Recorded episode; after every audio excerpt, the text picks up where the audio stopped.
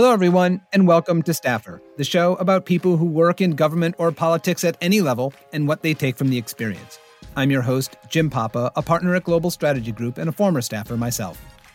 I am so pleased to welcome to the show today Ruchi Bhowmik, Vice President of Public Policy at Netflix. In her current role, Ruchi develops strategy and oversees the company's engagement with a broad range of stakeholders in the US and Canada and she has also held leadership roles in policy and government affairs at Pepsi and the global consulting firm Ernst & Young. But before all that, she was a staffer. I got to know Ruchi when she was Deputy Cabinet Secretary in the Obama White House, in which she served for almost five years. In addition to that role in cabinet affairs, she also served on the White House Council for Women and Girls, and she developed policy proposals as a staff member within the Office of the Chief of Staff. Before getting to the White House, Ruchi was a Senate staffer. She was a Judiciary and Education Counsel for Senator Ron Wyden, and then she was Legislative Director and Counsel for then Senator Obama. Before that, she also worked in the nonprofit sector as an attorney for the Brady Campaign, then known as the Brady Center to Prevent Gun Violence. I am so happy to be able to present this conversation with Ruchi to you. Ruchi and I recorded this conversation on Monday, August 22nd. I hope you enjoy it. Ruchi Bhowmik, welcome to Staffer. Thank you, Jim. Thanks so much for having me. It's such an honor and privilege to be part of your amazing podcast.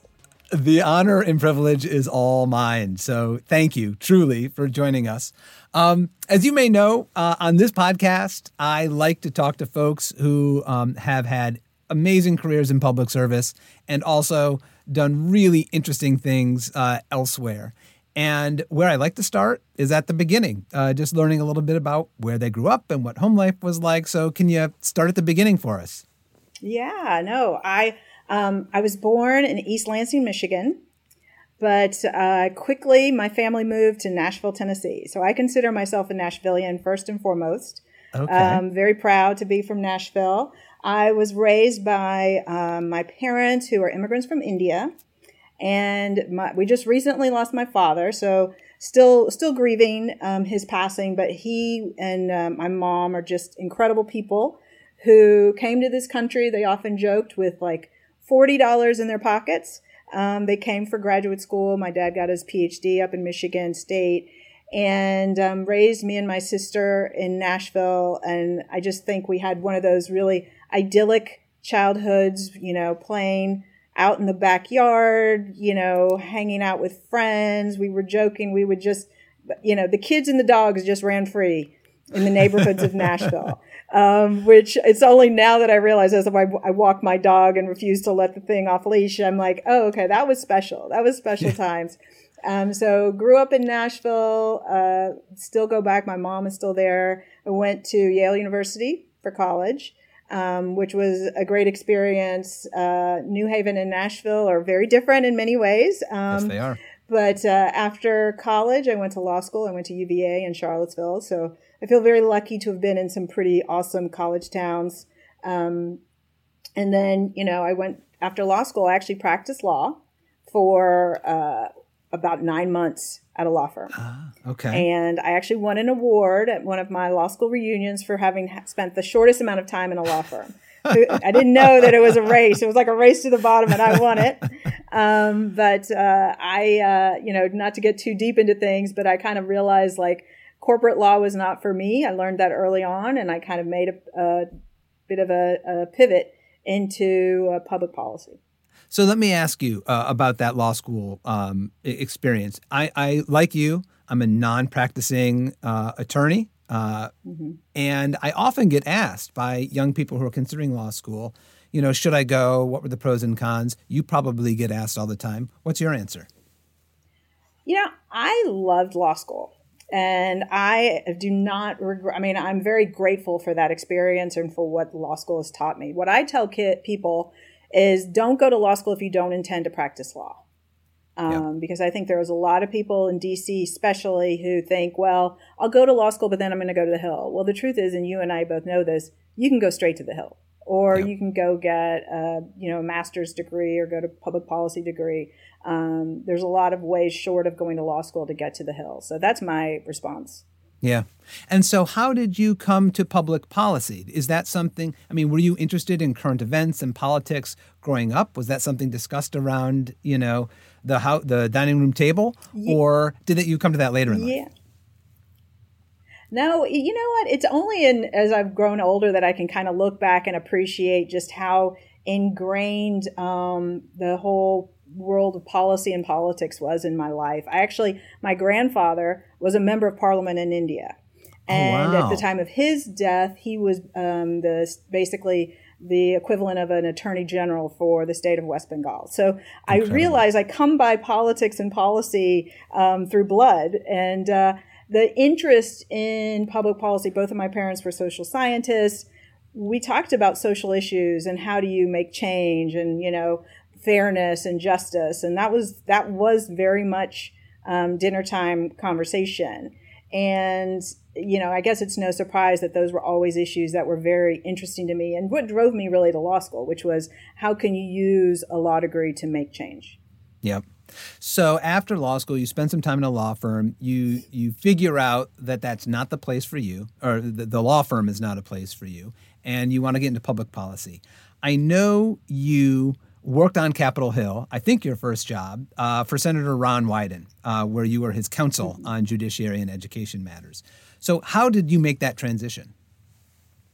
Well, I actually, you know, I, I didn't um, leave the law firm uh, fully, or didn't leave the practice of law um, immediately. I was at the law firm and um, I, I, just sort of looked around. I was doing trade law, which I still find kind of interesting. Um, but, you know, I realized like a lot of the cases that I was working on were actually older than I was at the time. And I said to myself, you know, in 25 years, do I want to be working on the same exact, you know, issue? And the answer was no, I did not. Yeah. Um, so I started looking for public policy law jobs, and I ended up at the Brady Center to Prevent Gun Violence. Sarah ah. and Jim ah. Brady's gun violence prevention group. And I was a litigator there. I was actually a staff attorney. So I was still practicing law um, and doing depositions, litigation. Um, but the, the interesting part for me was working with the Hill. I was able to work with, you know, Senate staffers and senators on developing legislative answers. And that was the piece that became really interesting to me. And so that was my first real exposure to what the hill and what a job on the hill could could offer. And that drove me to start looking um, for for some legal you know some counsel roles on the hill. I know uh, after you worked for senator wyden you then um, worked for the person everybody who wanted to work for uh, following the 2004 election.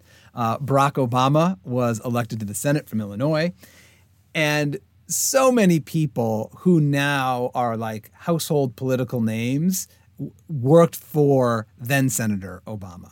People like Pete Rouse, Robert Gibbs, Alyssa Mastromonaco, Chris Lu, and many, many others. You were hired to be his legislative director and legislative counsel. So, my question for you is knowing how stiff the competition was for every job position in that office, when you went in for that interview or a series of interviews, what was your pitch? That is such a great question. So, you know, interestingly, and Jim, I'm just going to date myself, but I don't know if you remember, but back in the day, when a new senator was elected, the way to apply for those jobs was via cardboard boxes that were yes. set up in the basement of Dirksen. I mean, I to even think that that was like. So one right. thing I always tell resumes people, were printed no... on papyrus. they, they just rolled up in scrolls, placed in. They were written with a, a feather pen, um, and so I often tell people, I'm like, there was no world where I was going to drop my resume. I had a job, right? I wasn't like God. If Senator Wyden had seen me like dropping a resume into a cardboard, I would have been mortified. So I did not do that. Um, and I'm forever grateful for the fact that um, Pete Rouse reached out to me. So Pete was had been named early on as the uh, you know chief of staff for the incoming senator, and he reached out. And um, that's one of those things where you realize, like you know, whatever you do in life and whatever you're working on, people are watching and paying attention, even if you're not conscious of it. So I had done a lot of work with you know the Majority Leader Daschle's office and got to know Pete, you know somewhat through that, right? I was still just a, a, a staffer. Um, and so he had reached out. And so going into that meeting uh, with Senator Obama, newly elected Senator Obama, um, I, you know, like everyone else, I knew the speech, the, you know, amazing speech at the convention. And I had crammed Dreams from My Father the night before, literally like it was an exam. I did not finish the book, but I, I read as much as I could in one night. And um, so my pitch, honestly, I, I think going into it, there was low stakes in the sense that I was like, oh, this will be a good conversation. I'll get to know him. And then we hit it off so well that it went from a relatively low stakes conversation to at the end of it, I was like, oh my gosh, I want this job. And um, so maybe my pitch was just enthusiasm, but there really was just like, you know, and I'm so grateful because I got to meet, you know, the newly elected senator. It was in Daschle's office uh, in November, just weeks after he was elected. And, you know, so we were able to develop a friendship. But I didn't have believe me, I didn't have any secret weapon that I knew like this is what's going to get me across. But it helped a lot to have Pete Rouse in your corner. I, I think yes. that's just a a rule for life. If you can get Pete in your corner, you're doing pretty well. Yes, and, and they're both. I mean, both very discerning people, uh, discerning about staff, as you know, along with everything else. Um, but uh, so, President Obama in the White House and the White and the Obama White House had the the reputation of no drama Obama, right? That there was a a good mm-hmm. working relationship among the staff and with the member, um, and it wasn't chaotic. At the same time, I also know, you know, newly elected Senate offices, House offices, they can be a bit chaotic because transitions are just difficult and people are learning to gel with one another, et cetera. So, what were those early days like? You know, I, I, became quick. I quickly became the utility infielder um, because we were understaffed.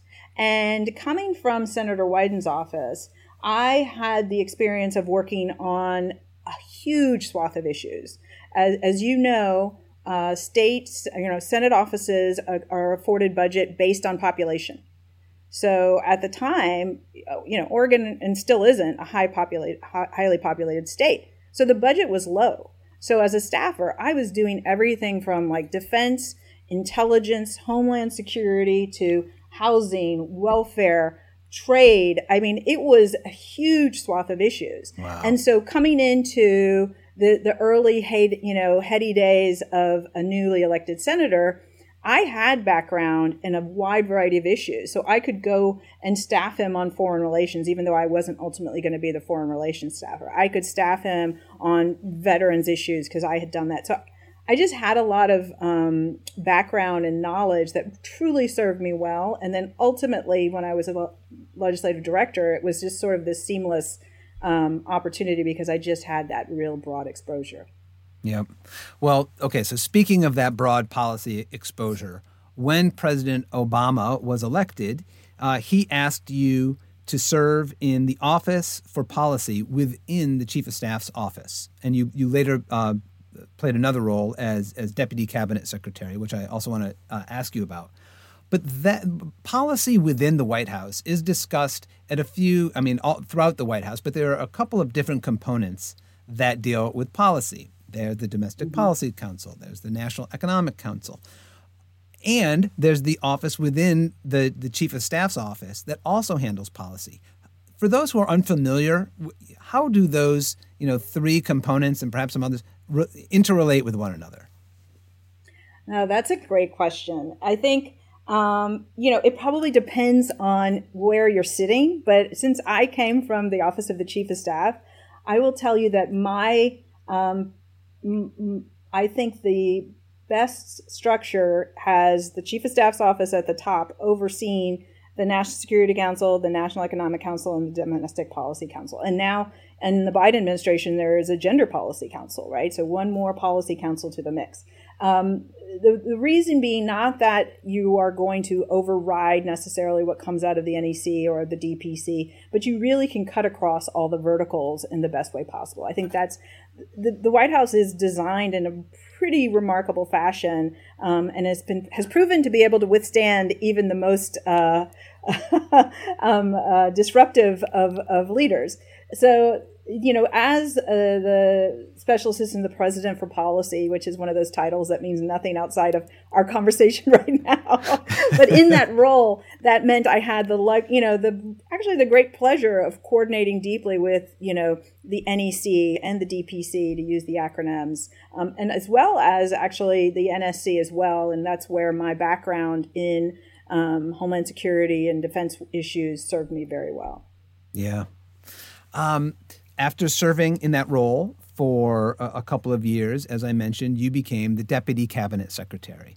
Um, I I love that component within the White House. I think it's so interesting. Um, can you talk a little bit about what that office does?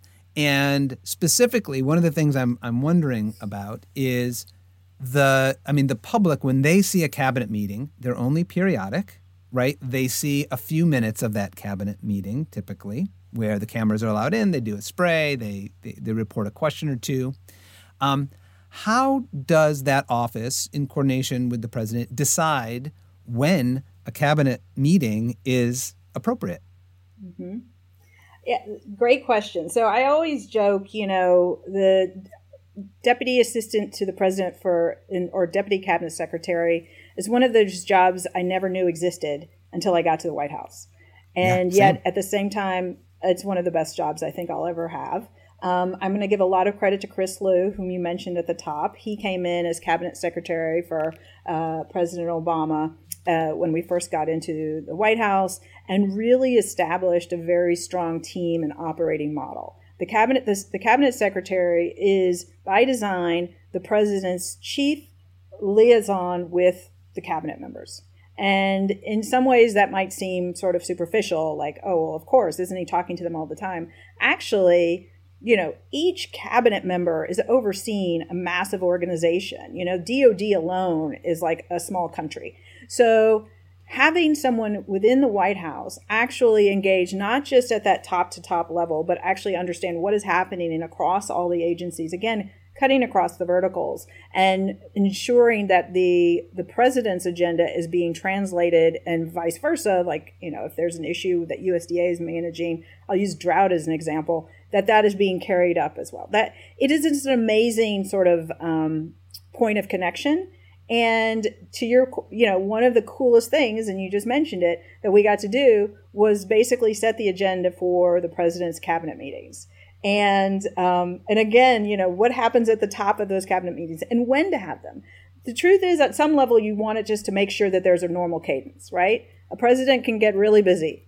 And, you know, every once in a while, it's like, well, do, we just had a cabinet meeting. Do we have to have another one? Well, actually, no, you need to have one. Um, and, it, and it's important. I mean, as much as it seems sort of like a formality, the truth is, it really is important to get that group of leaders in the same room um, and all communicating at the same time. Um, yep. And so deciding when to have one, it's it kind of is you know being that important point of connection. We were the main. I mean, I'm going to back up here. We served as an important sort of radar system on critical issues, um, ones that might not be top of the news, but from a governmental perspective are really critical and helping the White House engage on those issues. Uh, one thing I did was set up a drought commission. I mean, think about that seems, I mean, obviously now we've been in drought for so long, it's really serious. But back then in the 2010s, it was still like the super droughts were still sort of a new thing. How could yeah. a White House manage that that kind of disaster? Do you leave it to just the one agency that might view itself as most you know, relevant, which would be USDA, or do you try to bring the entire you know weight of the government behind the issue? I'm always going to yeah. if it's a severe serious enough issue, the latter is always a really good way to go.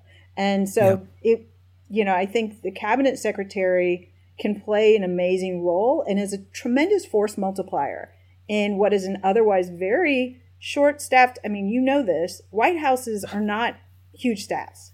Thin. Very thin. And so having a cabinet uh, secretary and that that team be really high quality, high performing, um, you can have such a different make such a difference uh, on behalf of an administration. So let me ask you this: um, There's clearly the role of uh, of coordination, right? Being deep inside different agencies and knowing what's going on, so that you can be that liaison, informing the White House mm-hmm. and also bringing to bear, you know, the the resources that a White House has to bear.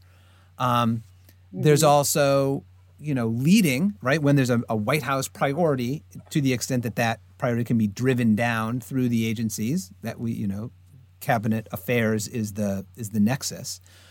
There's also this element of troubleshooting, right? Sometimes bad things happen, things that were you know they go sideways somewhere in the government. And if it lands on the front page of the post, I imagine there are times when you know you walked into a meeting and people are looking at you, eh, thinking, "Ruchi, what happened here?"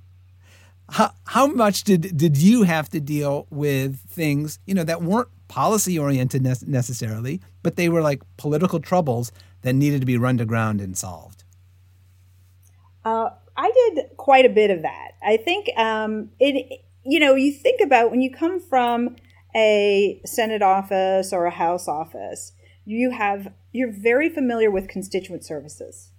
And um, I often use that as a frame for so much of what I do in life, right? Like I'm always dealing with constituents, with clients, and how do I tend to them and provide them with the services they need? That I, I sort of try to look at it from that angle as opposed to stopping people from doing dumb things, which is sometimes at base what you're trying to do. Um, there were some instances where things broke that I was told were not going to break. And um, I had to go and ask cabinet members what happened and you know it's like funny news wise people, you mean like you mean like the news broke news when it was supposed oh, yeah. to be embargoed sorry ah, yeah. yes okay. yeah exactly no, okay. something yeah. was embargoed or something wasn't supposed to happen that's the okay. worst case scenario when someone said no we are not doing that when in fact they were going to do that and then it Ooh. became a news so dealing with those um, you know, I think it helps to have. Well, um, let me back up. I think um, that's inevitable for any administration. Any administration is going to have a moment when something that wasn't supposed to happen happens. Um, and I think the one thing I brought to my role that really helped me was I always sort of thought, what was the worst thing that was going to happen to me? And if it was fired, okay, I'll get fired for something. But it, you know, if that's the worst, like I'll, i can survive that, right? Like I just sort of think I just I, I wanted to manage the issue, but I never took myself so seriously that I kind of lost my mind over something. Believe me, I had a lot of rough conversations um, with a lot of people, but um, it. I, I think and I hope that I sort of ended up as friends with these people, even if it was a tough, tough conversation. Uh, yeah, you know, a question that I normally save until the end. Um, I like to ask people about mistakes that they made and what they learned from it, how they recovered. So, how, you know, was there a time in your public service, White House or you know Capitol Hill, where you just screwed something up and you had to fix it, and and how did you do so? That's a good question. Maybe I've just like sort of erased all those memories um, from my mind. Um, you know, they're too painful. they're too painful. I'm trying to. Th- it, and it's not to say I've never made a mistake. It's more that I never, like, I just never felt like it was such a because I just sort of viewed it as like, well, okay, what's the worst thing that's going to happen? I mean, I say that there were like there were plenty of issues we dealt with where there were some really bad things that were happening. I mean, when we dealt with uh, Deepwater Horizon, um, mm-hmm. and you know, watching just millions of gallons of oil spew into the, the Gulf of Mexico, and people's livelihoods were at stake. Um, yeah, there was a lot at stake, but I think I never put myself as sort of first and foremost in the as the as the problem or, or as the as the my career was never my biggest concern. It mm-hmm. was always like, what's our our mission? What's the project we're working on? Um, so, I mean, I can't believe I can't think of a single mistake. It just shows you the power no. of, of, denial and. well, no. Well, let me ask. Let me ask the flip side of this uh, question, which is, I mean, you spent so much time in public service and at, at such high levels. What did you have a moment where it gave you chills because of what you know you are a part of making happen? That's a great question, and I, I have to thank um, both Senator Wyden and, and Barack Obama um, for really taking time to point out these these moments. When I was a staffer to Senator Wyden, we had been working on a massive data mining um, or stopping a massive data mining effort that the Department of Defense was undertaking, uh, and we succeeded in getting it defunded and killed. And it was front page of the New York Times. And I was a young staffer, and like you know, you kind of just sort of are doing your job, and you sort of start taking things for granted. And um, Senator Wyden was going to the floor that night to make a speech. I didn't even have a jacket at the time, and probably still, you had to wear you had to wear a jacket to be on the floor of the Senate. I didn't, yeah. or a dress, and I wasn't wearing a dress, so I had to borrow somebody's jacket. I looked ridiculous because it did not look, it did not go with my outfit. Um, and as I was walking, Senator Wyden took time. He said, "You know, Ruchi, this is a big deal. Like you are stop, we are stopping the the sort of signature project of this administration. That doesn't happen often." And I just remember thinking like, "Oh, thank you for," because he gave me that that gift of perspective at that moment. And I think similarly, um, and Jim, you may have been, I think you were probably a part of this when we passed the Affordable Care Act. And we got a call, and that was like right after Easter. Um, we had a call, like, can you come to the White House? And we all watched, you know, with President Obama and Vice President Biden in the Roosevelt room, the, the House vote. And that was a moment where you just you you could take yourself out of that out of your body for a second and say okay i'm going to remember this for the rest of my life and i'm so grateful yeah. that you know senator obama or president obama invited us and had us had us all watch together and really share that moment and then took us up into the residence which doesn't happen right so right. i feel like yeah i've been part of things that i'm just so grateful for to give me some greater perspective because otherwise it's too easy to just lose yourself in the day to day and and miss this miss the magnitude of what you're doing. Yeah. Well, those moments are what you know motivate people when they get into politics and public service, right? You imagine yourself working on something and then ultimately getting the payoff. And it can be years. And you know, if you work on 10 things, you're lucky if you get two of those moments, right? We know how hard it is to get the I've you know the the chills down your spine moment. Um, when young people come to you and ask, okay, like I, am interested in this, I, I'd like to work in in politics and government. What is the advice you give them for a career in public service? Well, I always say, and you know, the beauty of a Hill career is you don't have to have the law degree um, you can actually go and we both have friends. I know there's the amazing stories of our colleagues who started as interns and are now the chiefs of staff to right. major leaders. Um, and that is that is a the kind of growth and trajectory that i think is only available uh, on the hill. And um, i didn't have that kind i was already a lawyer when i came to the hill but um, I really advise people, particularly young people, like it's an amazing place. The energy, um, I think, it, it, you know, it's lost a little bit of its luster because of the political dynamics of today and the the just sort of the partisan rancor and the unreasonable behavior on certain on behalf of certain members. But um, I think still at its heart, it's just an amazing opportunity to work with like-minded or or to work with people who have the energy and interest in public policy. They might not agree with your yes. politics, but um, you can have you're just the energy is un you know incomparable, um, and the opportunities for growth and learning. I worked on things. Um, you know, when I was like a young staffer in Senator Wyden's office, we I was meeting with CEOs of massive companies on different bills, like because they have to talk to the staff. They like to think everybody thinks That's they're right. just going to talk to the senator, but I'm like, if you want something done, then you need to answer my technical questions because I'm the person who's going to be writing the legislation. And you know, you can't get that. They, they, you can't get that. I've worked in corporate settings. They're not sending junior staff to meet with the CEO. So, Ruchi, you have advised CEOs at EY, at Pepsi, now at Netflix. You have also advised senators and, and a president. Are there similarities from that first set of experiences, you know, that you had in government that you've transferred to the private sector? Um, and and how are those two sets of principles different as well? That's a great question. I think one thing I learned um, from my time on the Hill that really helped me in my private sector work is finding out that, you know, principals, if you will, um, actually appreciate good advice. And good advice isn't always the advice that's easy to give. It's not always good news. And so being open and willing to be the person who um, I often call it the skunk at the garden party.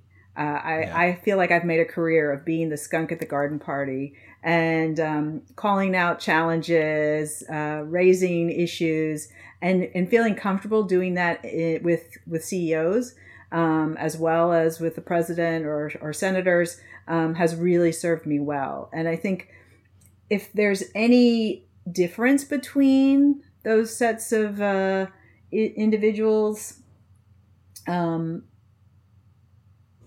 I think the fundamentals are the same. Because if you get to a certain level, uh, whether you're the CEO of a big company or the president of the United States, um, you often are surrounded by people who don't want to tell you bad news. And yeah. so they do appreciate being, you know, being challenging, being honest and being authentic. And that it's great because I don't really know what else to be. Um, but it's it's it's been a really great lesson, and I think more people should should take it to take heed uh, because just telling people what they want to hear isn't necessarily doing them a, a service. Well, and you know you're in a a good leadership culture when the boss, the principal, surrounds herself himself with people who can share the bad news. Right. Because, right, if those people who share bad news get shown the door, pretty soon all you're left with is people who are saying, "Yeah, boss. Great right. job, boss." Right. And right? and as a boss, I think it's really been instructive to recognize that I have to remind people when I say something, it's not because I expect them to agree with me. So I'm I'm uh, I, I, often say like no thumb on the scale. What do you think? Um, because I need people's honest opinion, and if everyone's always agreeing with me, something's wrong. Oh, that's a, I like that phrase. No thumb on the scale. Sort of giving people the permission at the outset, um, right, to give their most candid assessment of whatever the situation is. Okay, so I mentioned you are now at Netflix, a company everyone knows. Uh, most everyone I know uh, relies on Netflix every week for their personal entertainment. So, my most important question for you is what is your favorite program on Netflix? Uh, that's easy. So my my my top favorite, and the new season just started this this August, is Never Have I Ever. It's an amazing series created by Mindy Kaling and it chronicles an uh, Indian American uh, teenager through her challenging high school years. And I often tell people this is the first time I ever saw my life experience ever reflected. Um, you know, so it took a lot of years for that to happen. Uh, but I'm really grateful that that Netflix and and Mindy work together to put together such a it's it's a great show and and it does you don't have to be Indian American to love it. I've heard great things about it and read great things about it. I have not seen it, but she's brilliant.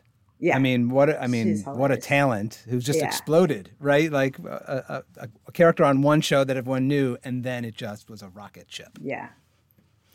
Um, okay. Uh, I, I want to ask you, I want to go back to staffers for a minute. My final two questions for you. One, mm-hmm.